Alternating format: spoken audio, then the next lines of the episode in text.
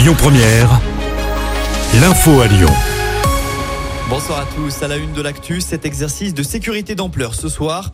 Il ne faudra pas vous affoler si vous passez dans le quartier de la Pardieu. Une simulation va avoir lieu au centre commercial, annonce de la préfecture du Rhône. Concrètement, un important dispositif de police et de secours sera déployé. Si vous passez dans le secteur, vous allez recevoir un SMS d'alerte sur votre téléphone portable. Pas de panique, il s'agit bien d'un exercice et non d'une réelle attaque. L'actu, c'est aussi la visite de Clément Bonne chez nous ce matin. Le ministre des Transports est venu lancer le salon Solutrans. Il est consacré aux professionnels du transport routier et urbain. Il se tient jusqu'à samedi à Eurexpo. En tout, ce sont 1000 exposants qui sont présents.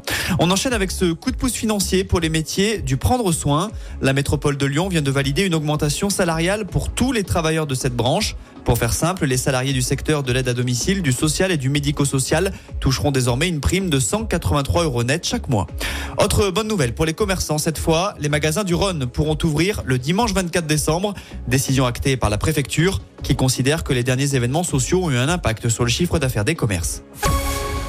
Mes filles ont pu m'entendre parler pour la première fois. C'est ce qu'a confié la première patiente greffée du larynx en France. L'opération a eu lieu chez nous, au HCL, il y a maintenant deux mois. À l'époque, 12 chirurgiens avaient été mobilisés durant 27 heures. Après un long travail de rééducation, la patiente a pu retrouver l'usage de la parole 20 ans après l'avoir perdu. En foot, l'OL va être fixé. Son appel est étudié aujourd'hui par la FFF.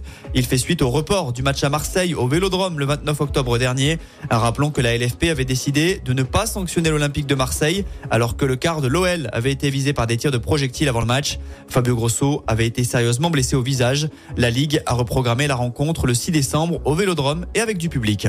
Et puis Lyon mérite bien sa place centrale dans le monde de la gastronomie. La liste a dévoilé hier son classement des meilleurs établissements dans le monde entier. Dans le top 1000, on retrouve trois enseignes lyonnaises. La Mère Brasier, qui obtient la note de 97,5 sur 100.